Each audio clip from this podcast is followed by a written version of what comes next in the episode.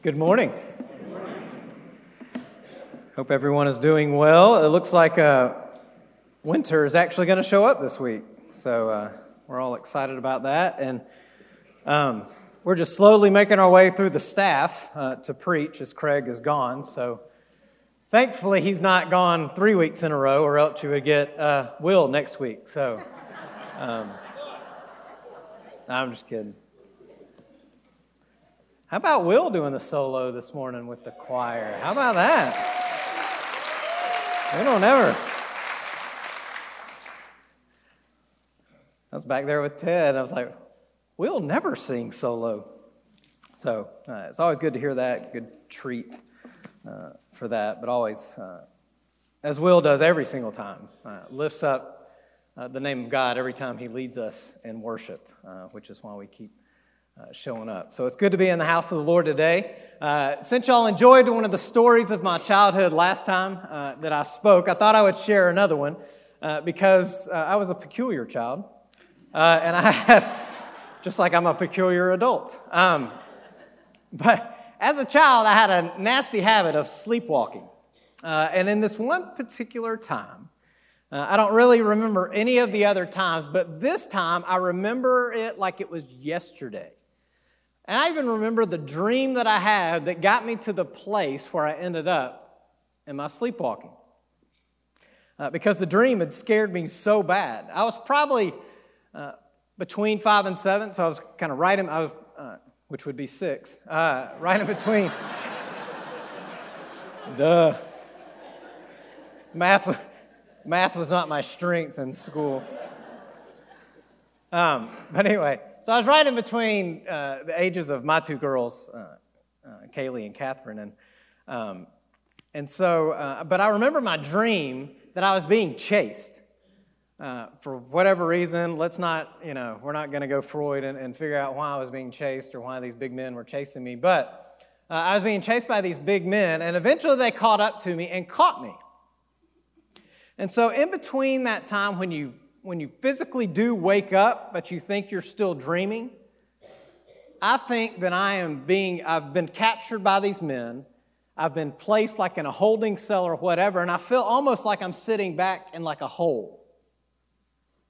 And I just rem- I mean, remember like it was yesterday, this, this gripping fear of this big man that's standing in the doorway, and I cannot get past him. I have no idea. I'm like going, you know, it, do I need to cause a distraction? Do I need to get out of it? I mean, this guy is huge.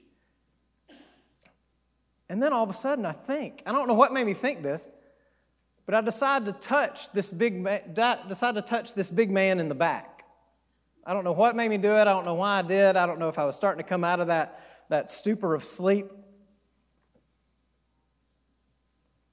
And my hand goes, there's nothing to this man. And so then all of a sudden I wake up and I go, What? It was one of my dad's sport coats that he had put on the hanger and he had hung on the back of his door, and it was so positioned that it was that it looked like this big giant man standing in this doorway. I had walked out of my bed, all this while I was sleeping, I'd walked out of my bed, walked down the hallway, walked in my parents' room, walked into their closet, and sat down in their uh, laundry basket. How crazy is that? Once I realized this big scary guy was not a big scary guy at all, it was a sport coat uh, that my dad had hung up from previously in the day. I went back to my room and I went back to bed. Like, like nothing had ever happened. I never went back to the dream or anything. It was weird. But can you imagine if that had been real? What if that had been an angel of God standing in the doorway of my parents? What if that had been a talking donkey? What? Did you say talking donkey? Yes, I did. And so today, uh, we are looking at one of the strangest stories you will read uh, in the Bible. Uh, it is one of it's, it's interesting, it's comical, uh, and it's this it's the story of Balaam. Uh, and so, if you want to open to Numbers 22, we're going to read that in just a second. But it's the story of Balaam. It's a story about his greediness, and how God used a talking donkey to get him back on track, even if him being back on track was only temporary. So uh, turn in Numbers 22, and we're going to start in verse 21. So Balaam rose in the morning and saddled his donkey and went with the princes of Moab. But God's anger was kindled because he went. And the angel of the Lord took his stand in the way as his adversary. Now he was riding on the donkey, and his two servants were with him. And the donkey saw the angel of the Lord standing in the road, which a, with a drawn sword in his hand. And the donkey turned aside out of the road and went into the field. And Balaam struck the donkey to turn, to turn her into the road. Then the angel of the Lord stood in a narrow path between the vineyards with a wall on either side. And when the donkey saw the angel of the Lord, she pushed against the wall and pressed Balaam's foot uh, against the wall, so he struck her again. Then the angel of the Lord went ahead and stood in a narrow place where there was no way to turn either to the right or to the left. When the donkey saw the angel of the Lord, she lay down under Balaam. And Balaam's anger was kindled, and he struck the donkey with his staff. Then the Lord opened the mouth of the donkey. and She said to Balaam, What have I done to you that you have struck me these three times? And Balaam said to the donkey, Because you have made a fool of me. I wish I had a, I wish I had a sword in my hand, for I would kill you. And the donkey said to Balaam, Am I not your donkey on which you have ridden all your life, all your life long to this day? Is it my habit to treat you this way? He said, No. Then the Lord opened the eyes of Balaam, and the angel of the Lord standing in the way with his drawn sword in his hand. And he bowed and fell on his face. And the angel of the Lord said to him, Why have you struck your donkey these three times?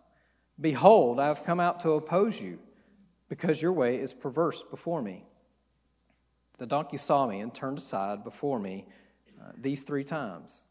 If, if she had not turned aside from me, surely just now I would have killed you and let her live. Then Balaam said to the angel of the Lord, I have sinned, for I did not know that you stood in the road against me. Now, therefore, if it is evil in your sight, I will turn back. And the angel of the Lord said to Balaam,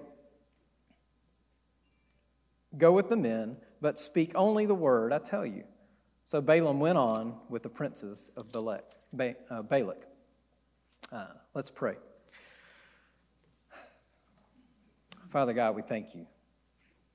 We thank you for this opportunity to uh, spend these next few minutes uh, diving into your uh, holy word. Even if it's a holy word that speaks about a talking donkey, Lord, we know that you can teach us from this. Uh, we know that everything in your scripture is there for a reason. And so, Lord, open our hearts today to hear what you have to say. Lord, we love you. In Jesus' name we pray. Amen. Now, before we get to this main part, before we get to the actual where Balaam begins his journey, we need to look at the context of how we got here. Uh, so let me set this context for you prior, prior to this, because what is going on is that the Israelites have been in the wilderness for 40 years. Uh, they've just been wandering around, and now it's time for them to take possession of the promised land. Uh, it's this land that God had given to them had promised them. It was land flowing with milk and honey, and it was time for them to take possession of this. And so, um, and up until now, it wasn't real fun for the people of Israel. They've just been wandering around in circles. And God has provided for their needs, and, and God has given them what they have, uh, what they have needed with food and, and water and guidance and everything. But it's, it's time to go home. It's time for them to take possession of their land. So they have begun the conquest to get uh, to the promised land. And so in chapter 21, uh, we begin to see those conquests. Uh, and they have gone through uh, King Sihon and King Og and the rest of the Amorites, and they're just taking them down. They're slowly going through uh, these people. And King and Balak has seen all of this. He, he has observed all of this. He has watched them make all of these conquests as they have gone through the land. And, uh, and he's losing his confidence. He's like, These are people that once defeated me, And now the Israelites are just plowing through them. They're going straight through these. And so Balak, king of Moab, seeing all of this and is terrified. He's seeing the momentum shift of the people of Israel. It's kind of like if you watched the Super Bowl a couple of years ago with the Atlanta Falcons. He was sitting on this big giant lead and had no reason to worry. And then all of a sudden, the momentum changed. And here come the Israelites. They just start marching across the land, just taking out people left and right. And all of a sudden, they are camped out right at his front door. And he is absolutely terrified. He has thought, I've got to do something different here. I've got to change what I'm doing. There's got, they, they seem to have something supernatural on their side. I think it's time that I try to get something supernatural on my side. He needs these people to be cursed because obviously there is something that's different about these people uh, that he has never seen before. So in comes Balaam. Balaam is world famous at this point. Balaam is not a holy man. He is not a holy prophet. He is not one of God's prophets. He's a soothsayer, he's a seer, he's an overall seedy kind of character that will give his services of animal divination and curses to the highest bidder. Whoever will pay him, he will do whatever they ask him to do. And he is quite good at it. In fact, he is so good that Balak is willing to go over 350 miles and pay him whatever he wants to have him come curse the people of God. But desperate times call for desperate measures. These guys spend the night.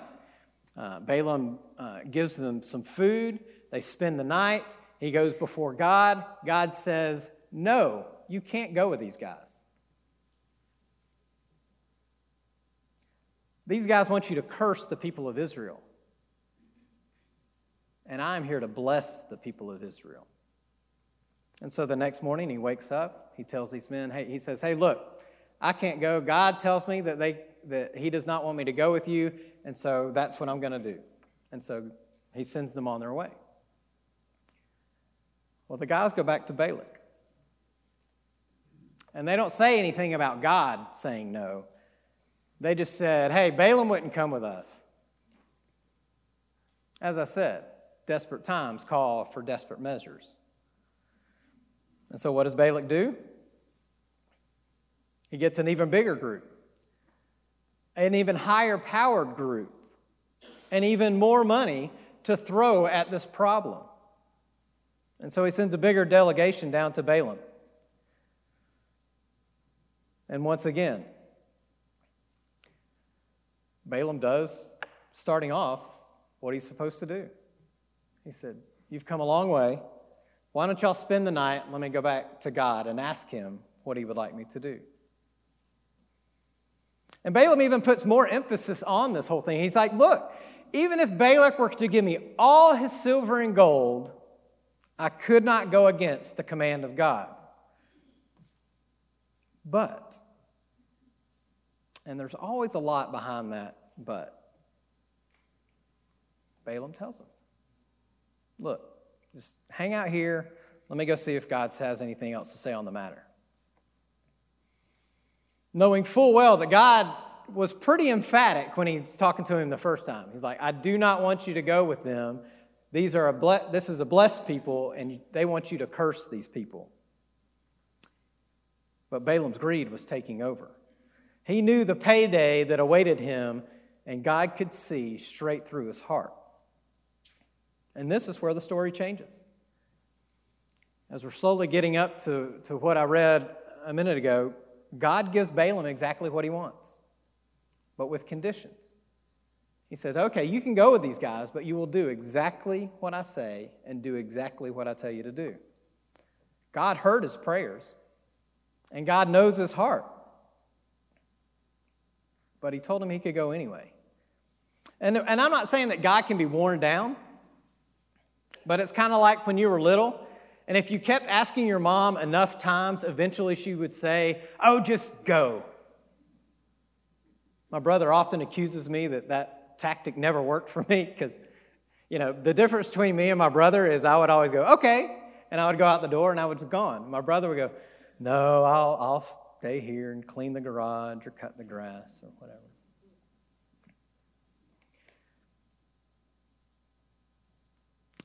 But it's kind of like when we test God. Well, if this happens and if this happens, then God wants me to go. If this particular thing falls in place and this particular, then God wants me to do that. Even though God has told you no times before. But we see in Romans and we see other places in the Bible that God will give you the desires of your heart if that's really what you want. But you have to make that choice. You have to make the decision to follow your own desires or to follow God's. And really, that's what discipleship comes down to. It's about growing deeper in your faith with God so that you can make His desires your desires and how your hearts team up together. God tells Balaam he can go with the men from Moab, but he must say exactly what he wants him to say and do exactly what he wants them to do.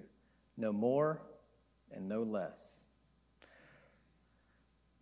So now that we're all caught up, I can just picture this scene that, that we started reading in, in uh, verse 21. I mean, Balaam has got to be almost giddy at this point. He knows a big payday is coming, and all he has to do is get there and do what this king tells him to do. He can hardly wait to begin his journey. The sooner he gets to Moab, the sooner he gets paid. And God sees this. God sees his heart. And that's when we have verse 22 where it says, But God's anger was kindled because he went. Now, that little phrase has confused people for ages. If God just told him why, that he could go, why is he all of a sudden angered just a verse later? It's because God saw his heart. As you read commentaries, and this is under my own opinion, Danielle and I were talking about this just the other day, is God saw straight through Balaam's motives. He saw straight through Balaam's heart. He knew that Balaam was not going to do what he asked him to do unless he intervened, unless he did something that would change Balaam's heart. This is where our story gets interesting. Balaam packs up his things, puts the saddle on his donkey, and starts his journey just like he's done thousands of times He's off to do what he's been paid to do. Although this time there was something different. This time, as they begin their journey, his donkey all of a sudden decides he doesn't want to go down that road anymore. Because we also see in verse 22 God sent an adversary. God sent someone to oppose the journey that Balaam was on. The donkey saw it, but Balaam and his two servants did not see it.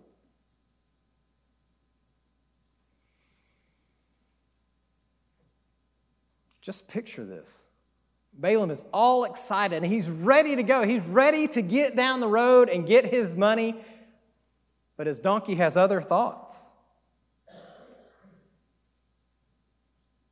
There's an angel of the Lord standing in front of him, and he has no earthly idea and his donkey can see it clear as day, and he cannot. Now, can we just stop for a moment and appreciate the sense of humor of God here? We have this man who is world famous for being able to understand what the gods are saying and to be able to divine spirits and know what's going on in the, in the spiritual world. And he's on top of this dumb animal who's there just to uh, do work to give rides, to plow fields, to do whatever's been tasked before him. And he can see plainly. He can see clearly the opposition that is ahead of him.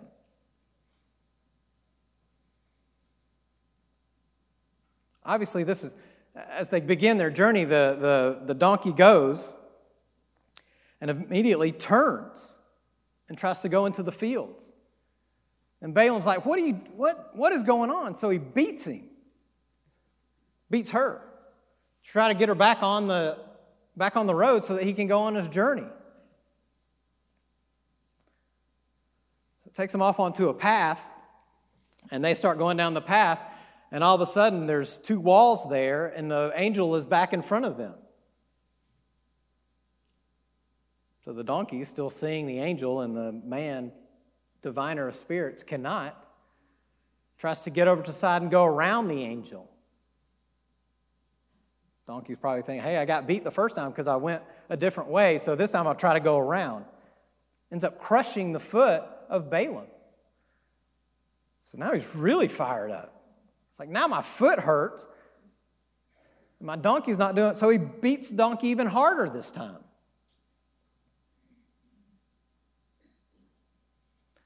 So our donkey friend continues on in their journey, and the angel is back in front of them.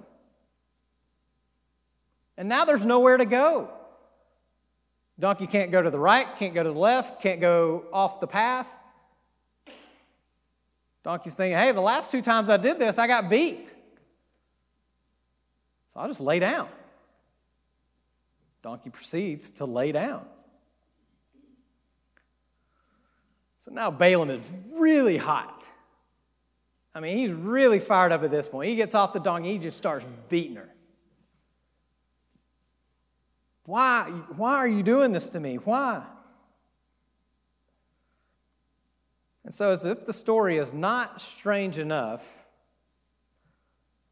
verse 28 brings it on a whole nother level. Then the Lord opened the mouth of the donkey and said to Balaam, what have I done to you that you have struck me these three times? What? God opens up the mouth of the, of the donkey and says, Hey, hey, Balaam, hey, hey, what are you doing? Why do you keep hitting me? Why have you struck me three times? And then, even a stranger event, Balaam talks back. It's like, you know, to, to the donkey, that the, the angel's been right there the whole time.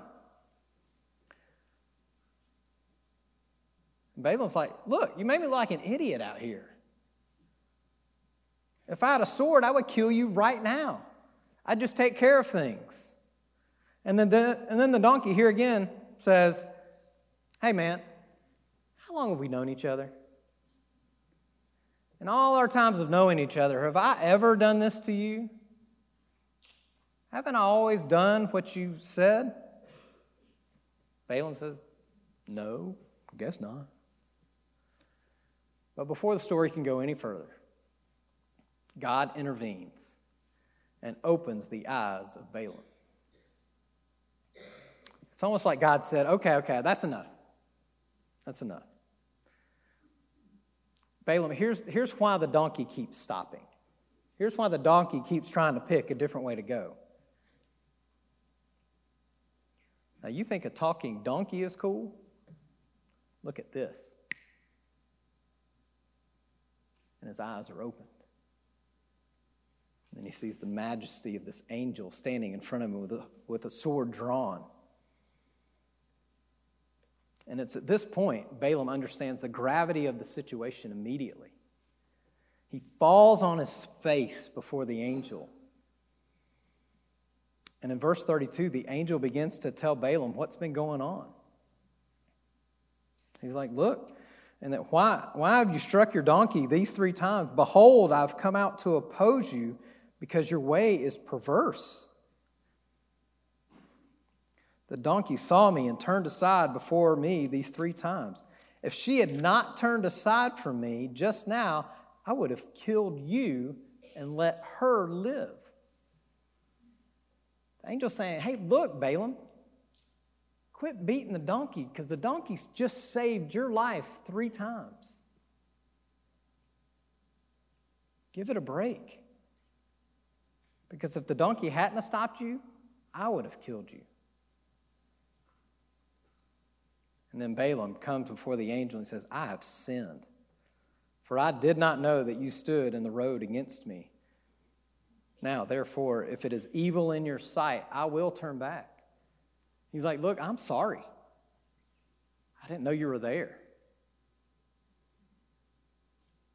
Don't we do this with sin a lot? I didn't, I didn't know that was wrong. I was, I was trying to help. I thought I was doing what God wanted me to do. But Balaam's admission of sin is the key part of that whole thing. I have sinned, for I did not know that you stood in the road against me. God just needed to get Balaam's attention. He needed Balaam to know that his message was the only one that was to be communicated. Even though Balak was going to use Balaam for evil purposes, God was going to use him for good. God was going to use him to bless and not curse the people of Israel because that was his plan and his will for his people. So, what does all this mean for you? How can we take the story that Moses wrote down thousands of years ago and apply it to our lives? Now, you may be sitting there in your chair and going, that is either the longest introduction I've ever heard, or I fell asleep and missed the, all the points that you gave. I haven't given the points yet. that line is a little different this time. Uh, the outline are, are some action steps, it's more of the application of where we're going, of what God can teach us out of this story. As we start 2020, I believe there are some truths found in this account uh, that can help us in the coming year avoid some roadblocks that may deter us from our journey uh, this year. And just to be real honest with you, uh, I should have had four points, uh, but the Baptist preacher in me wouldn't let me have more than three points. Uh, so, there's, gonna, there's three points in your bulletin, but I want you to add a, a, one point, and then we'll have kind of a 1A point. So, if you do, if you do the notes, uh, make, make this your first. Um, but your first point should be is that God is the hero of this story, first and foremost. It's not the donkey, because the donkey avoided the angel and, and saved his master. It's not Balaam, because Balaam had a change of heart. It's not the angel, even though the angel was sent from God. God is the hero of the story. It is God who is speaking. It is God who sends the angel. It is God who changes the heart of Balaam. If we could go into 2020 realizing that God is always the hero of the story, we're already ahead of anything that may come our way. That God is the hero, God is the rescuer, God is the one that comes and saves the day. Once we know that, these next three points fall right into place.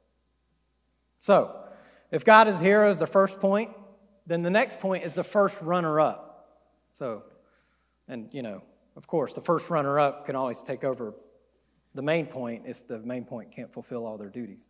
Uh, but the uh, but the first runner up, uh, if we are to avoid roadblocks and just that eventually got to you, kind of hit the back wall and then came forward.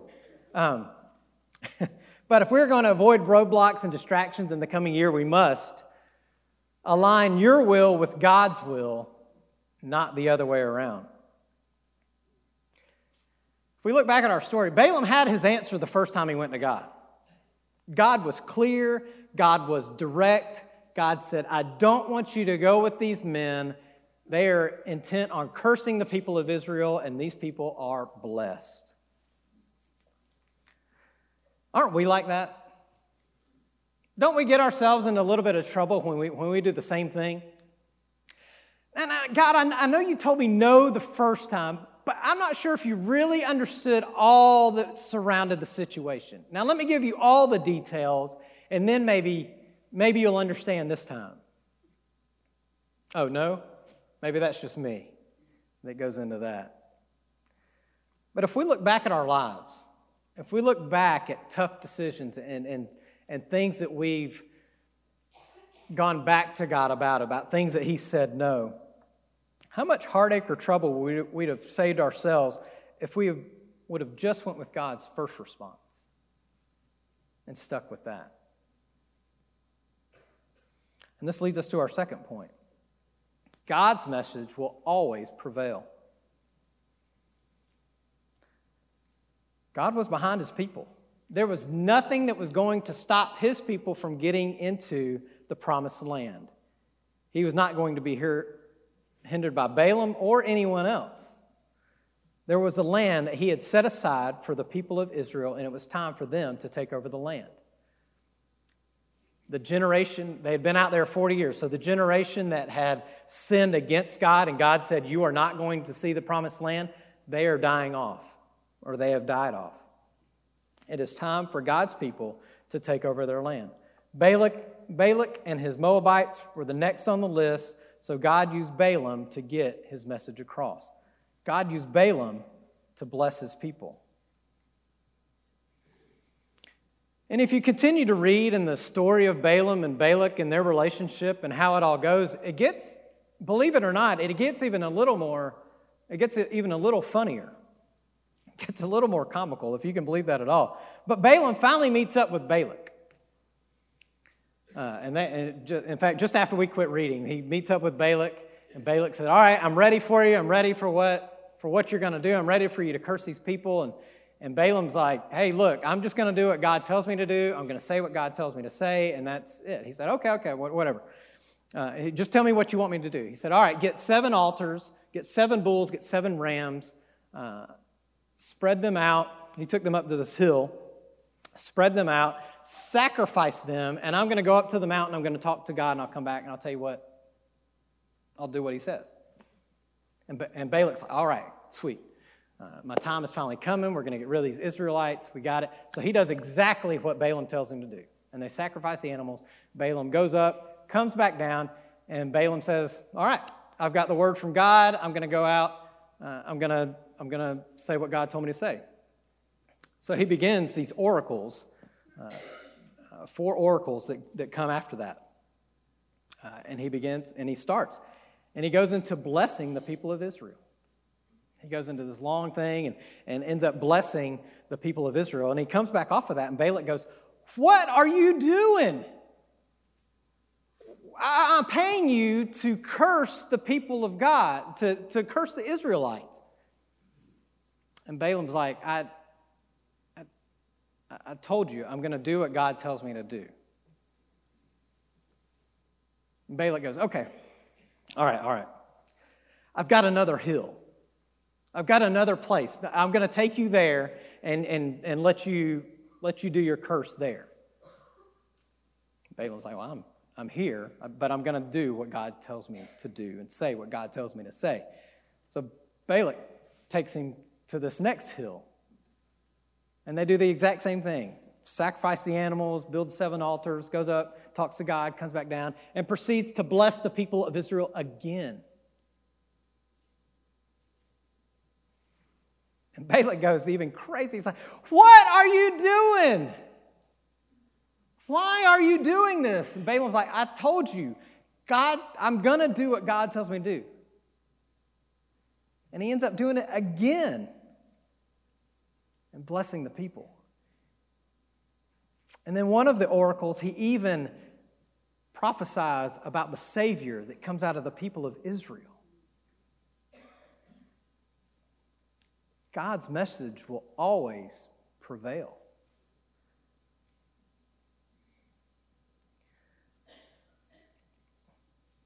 We see this with Balaam even though Balaam's heart at this point is, is where God wants it to be. God has turned his heart to do what he wants him to do.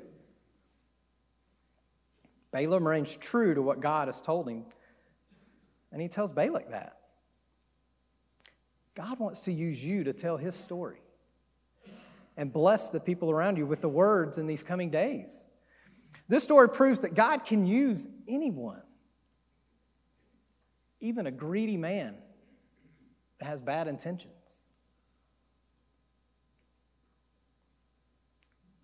We see in the New Testament when Jesus is coming into Jerusalem for the last time, Jesus said that even the rocks would cry out if the people did not. God's message will always prevail, with or without you. Let's not wait for the rocks to cry out. Let's get God's message of love and grace out to the world. And then lastly, remember, God always knows your heart. God knew Balaam's heart throughout this process, throughout this story.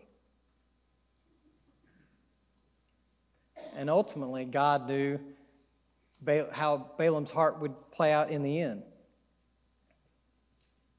He knew Balaam had evil intentions at the beginning, and he knew Balaam would have evil intentions at the end. And even though God was able to turn his heart in the middle and to be able to bless the people of God, he eventually succumbed to his selfish desires. See, it didn't, it didn't end well for Balaam. In Numbers 31 8, we learn the fate of Balaam. He ended up dying by the sword, but not before he was instrumental in leading the Israelite men away from God and into Baal worship and sexual immorality. Death by the sword is the exact thing the angel wanted to do before this process even started. But the donkey intervened at the beginning of the story. And God intervened at the end. To make matters worse, anytime you read about Balaam after this, Old Testament and New Testament, he is referred to as selfish and greedy. In the book of Second Peter, it even, Peter even uses him as an illustration, as an example of what greed is. As we close, don't be like Balaam. Don't make God have to redirect you where He wants you to go unless you're already headed down a path that He doesn't want you to go down. Begin 2020 by setting your heart to God's heart because He knows it anyway. Why not let Him fully in to what he already knows so well. Which leads us to our sermon in a sentence today. As we set our sights on 2020, let us avoid roadblocks in our journey by growing deeper in our relationship with Jesus every day so that we, unlike Balaam, remember that God's will is always better than my will. His message will always prevail, and He knows our hearts more intimately than anyone else. Y'all pray with me.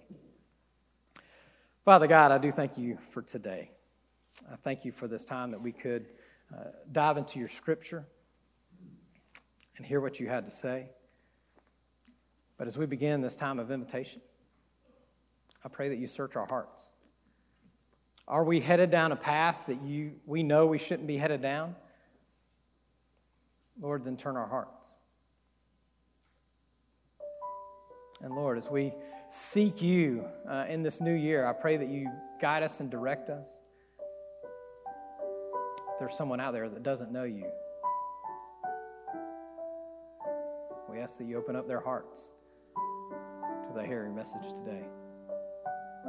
Lord, be with us during this time. In Jesus' name we pray. Amen.